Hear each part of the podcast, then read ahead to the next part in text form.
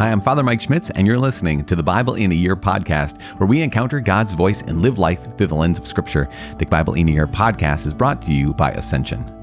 Using the Great Adventure Bible timeline, we'll read all the way from Genesis to Revelation, discovering how the story of salvation unfolds and how we fit into that story today. It is day 26. This is our last day um, in the book of Genesis and our last day with our friend Job. Uh, we're going to be reading Genesis chapter 49 and 50, Job 41 and 42, and Psalm 17. If you want to be able to follow along with this, you can download the Bible in a Year reading plan by visiting ascensionpress.com slash Bible in a Year. I will be reading from the Revised Standard Version, the Catholic Edition.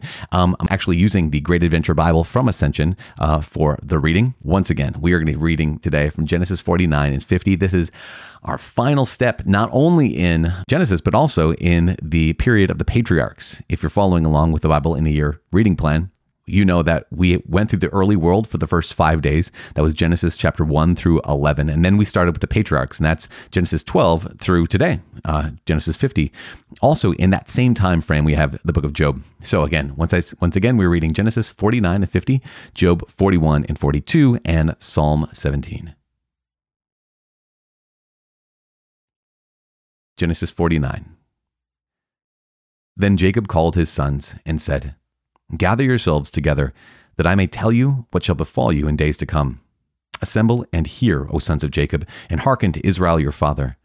Reuben, you are my firstborn, my might, and the first fruits of my strength. Preeminent in pride and preeminent in power.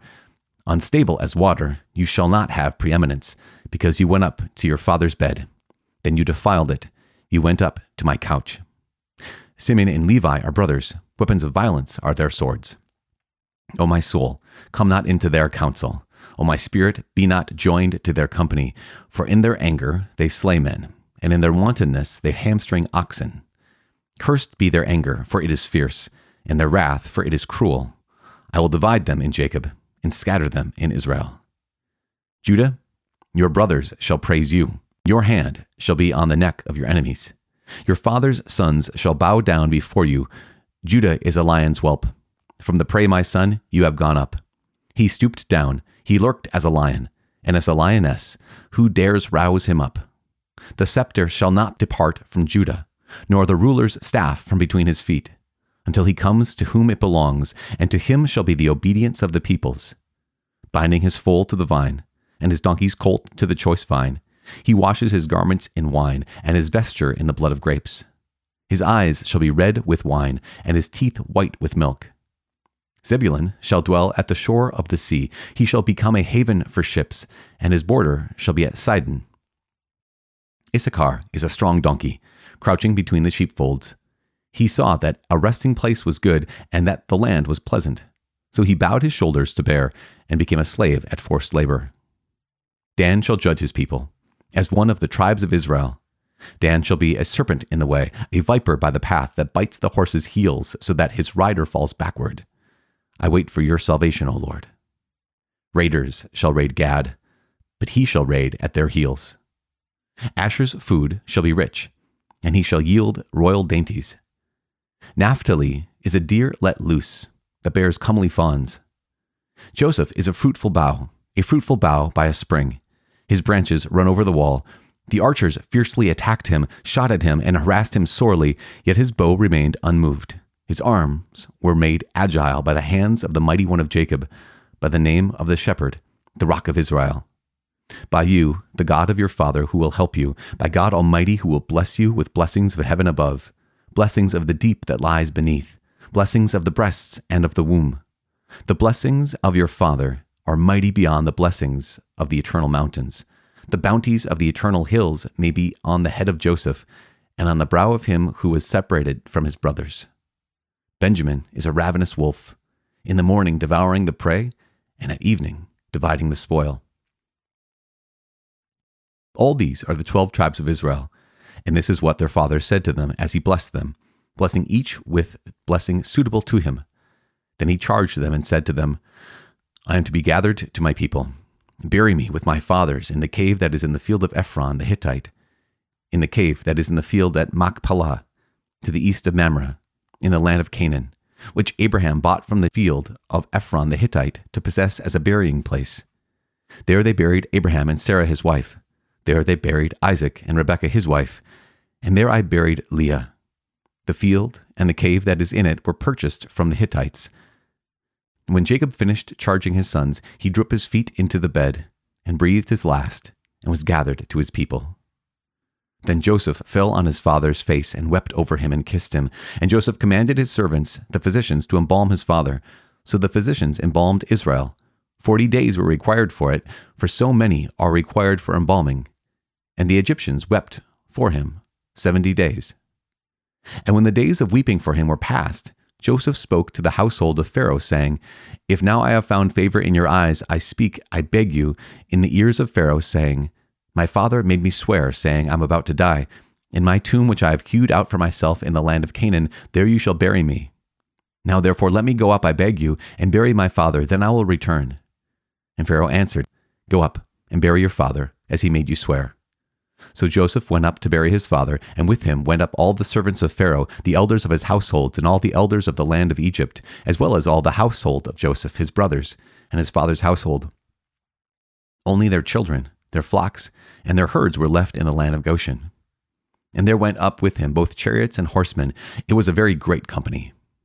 When they came to the threshing floor of Atad, which is beyond the Jordan, they lamented there with a very great and sorrowful lamentation and he made a mourning for his father seven days. When the inhabitants of the land of the Canaanites saw the mourning on the threshing floor of Atad, they said, This is a grievous mourning to the Egyptians. Therefore, the place was named Abel-mizraim. It is beyond the Jordan. Thus his sons did for him as he had commanded them, for his sons carried him to the land of Canaan, and buried him in the cave of the field at Machpelah, to the east of Mamre, which Abraham bought with the field from Ephron the Hittite to possess as a burying place. After he had buried his father, Joseph returned to Egypt with his brothers and all who had gone up with him to bury his father. When Joseph's brothers saw that their father was dead, they said, It may be that Joseph will hate us and pay us back for all the evil which we did to him. So they sent a message to Joseph, saying, Your father gave this command before he died. Say to Joseph, Forgive, I beg you, the transgressions of your brothers and their sin, because the evil they did to you. And now we pray you, Forgive the transgressions of the servants of the God of your father. Joseph wept when they spoke to him. His brothers also came and fell down before him and said, Behold, we are your servants. But Joseph said to them, Fear not, for am I in the place of God? As for you, you meant evil against me, but God meant it for good, to bring it about that many people should be kept alive as they are today. So do not fear. I will provide for you and your little ones. Thus he reassured them and comforted them. So Joseph dwelt in Egypt, he and his father's house. And Joseph lived a hundred and ten years. And Joseph saw Ephraim's children of the third generation. Their children also of Machir, the son of Manasseh, were born upon Joseph's knees. And Joseph said to his brothers, I am about to die, but God will visit you, and will bring you up out of this land to the land which he swore to Abraham, to Isaac, and to Jacob. Then Joseph took an oath of his sons of Israel, saying, God will visit you, and you shall carry up my bones from here. So Joseph died, being a hundred and ten years old, and they embalmed him, and he was put in a coffin in Egypt.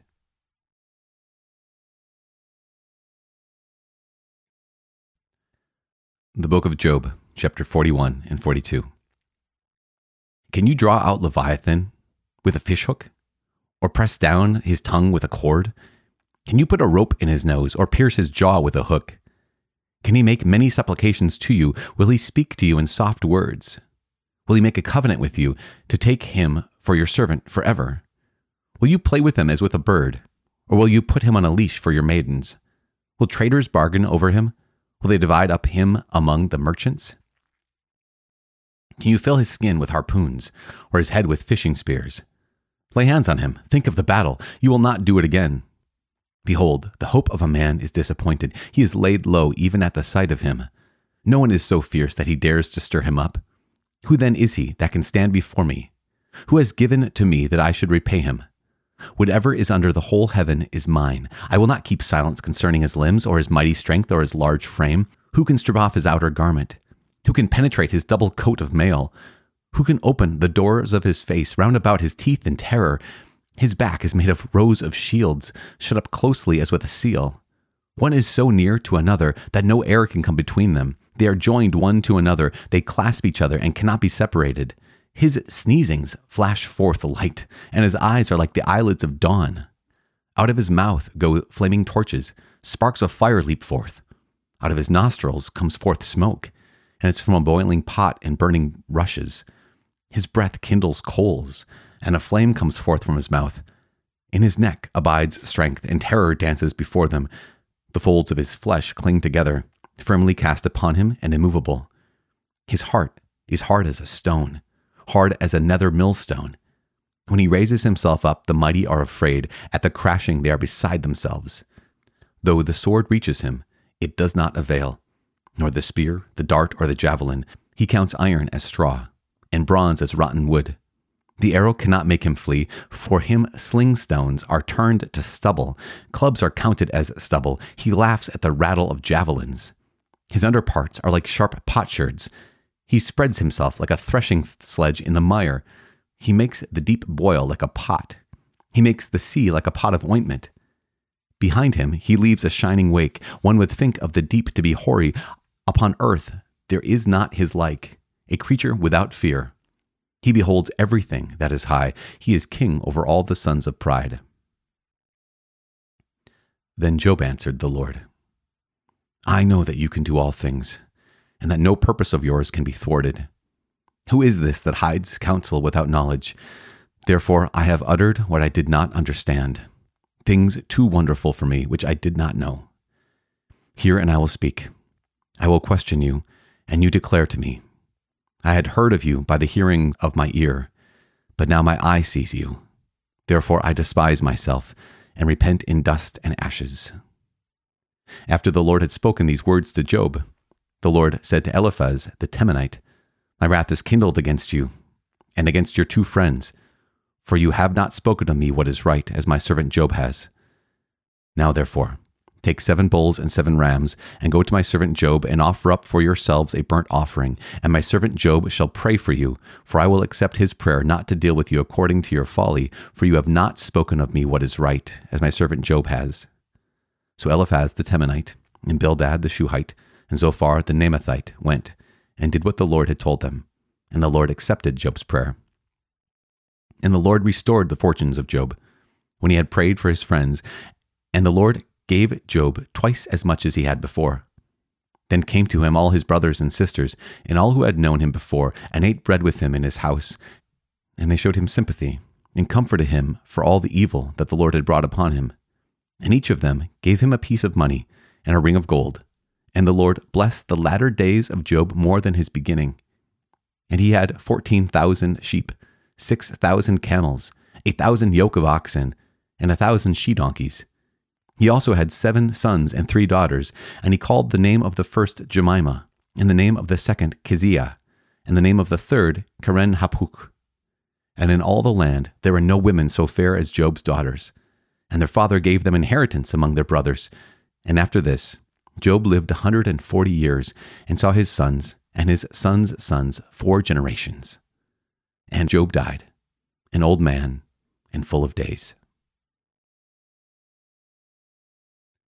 Psalm 17, a prayer for deliverance from persecutors, a prayer of David. Hear a just cause, O Lord. Attend to my cry. Give ear to my prayer from the lips free of deceit. From you, let my vindication come. Let your eyes see the right. If you try my heart, if you visit me by night, if you test me, you will find no wickedness in me. My mouth does not transgress.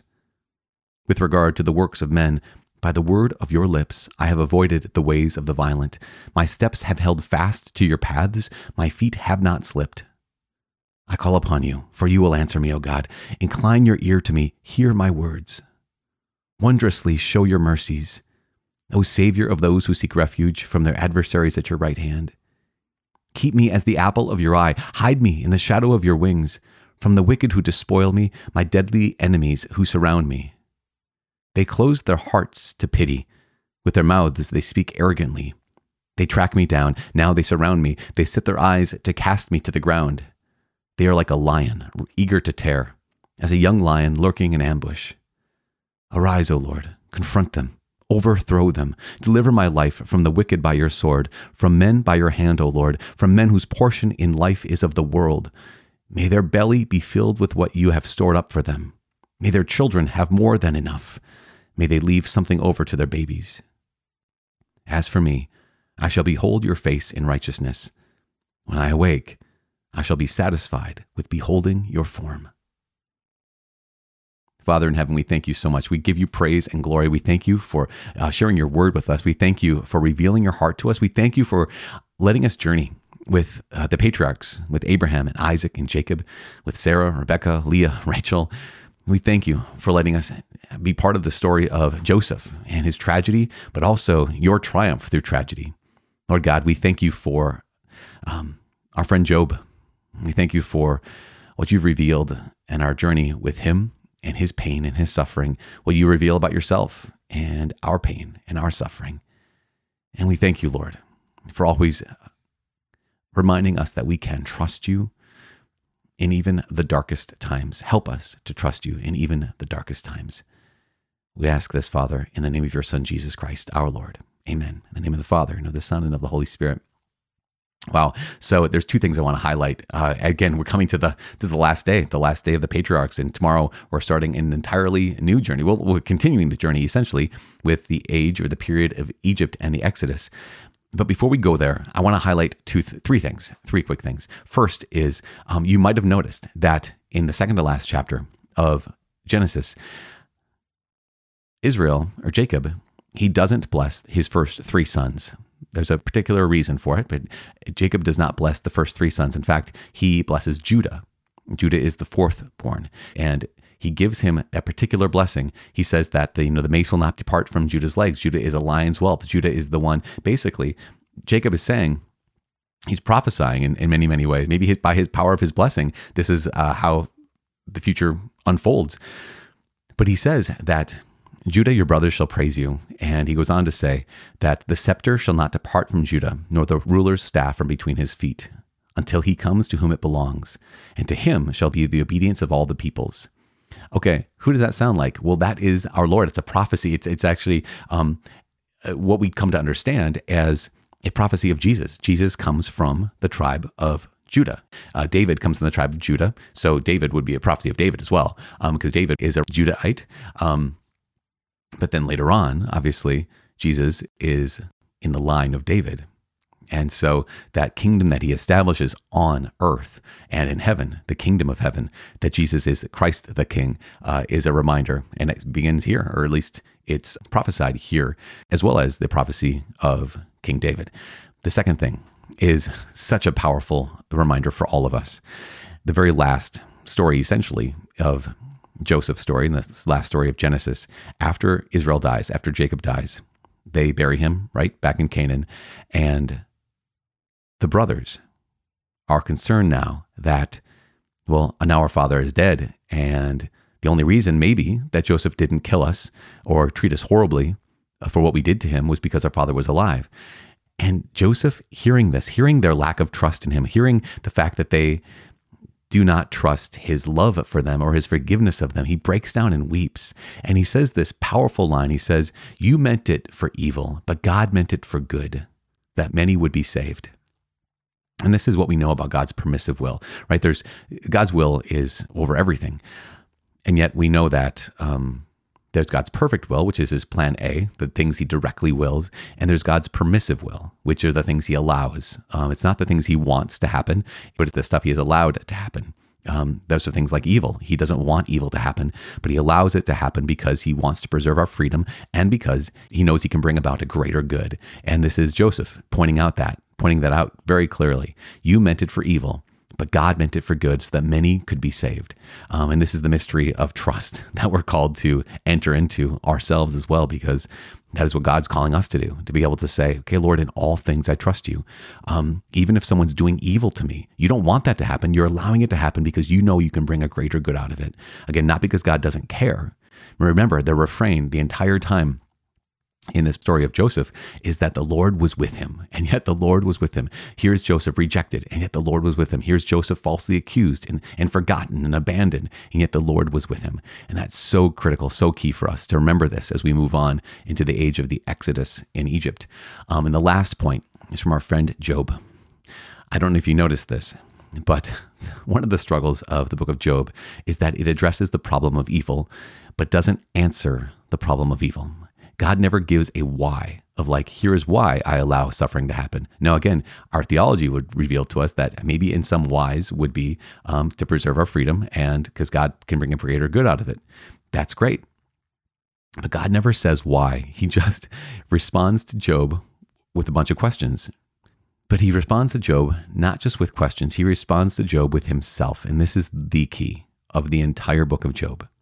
At the end of the book of Job, he says, I had heard of you beforehand, but now I have seen you with my eyes. And therefore I repent and I will speak no more. Basically, the answer to the problem of pain is God Himself. The answer to the problem of suffering is God Himself. You know, if we had a question for God, like, God, why this? You know, and He maybe give us an answer. And then we come up the next day with a, okay, but God, why this? And He'd have to give us an answer again. But God has spoken definitively, when especially when it comes to suffering, by offering himself. And this is the mystery of the cross. This is the mystery of the crucifixion. That God could give us a reason why. He could tell us, here's the story behind everything. Or he could say, um, I'm no stranger to suffering. All that you have experienced, all that has like collapsed against you, all that has come down on your head, I have also allowed to come down on my head. That just like God responded to Job by showing Job his face, God has responded to all of us by showing us the face of Jesus, particularly the broken and rejected, the beaten and the crucified face of Jesus. This is God's answer to the problem of pain. And the answer is Himself. That's the secret of the book of Job. That's the secret of our friend Job, is that God does give an answer. But the answer isn't logic. The answer isn't reason. The answer isn't just have faith. The answer is Himself and he gives himself to us today as well. Ah, my friends, I am praying for you, and I'm so grateful that you and I are on this journey together of this Bible in a year. Again, as we said, it is day 26, going into day 27 tomorrow. Entirely new page, entirely new um, period. We're going to the Egypt and the Exodus. As we say goodbye to the patriarchs, we will not say goodbye to each other. In fact, we're going to double down our prayers for each other because we know that um, sometimes things get even more difficult. Tomorrow we're starting the book of Exodus and Leviticus and continuing on in the Psalms. But today, right now, keep praying for each other. Keep praying for me. And I cannot wait to see you tomorrow. God bless.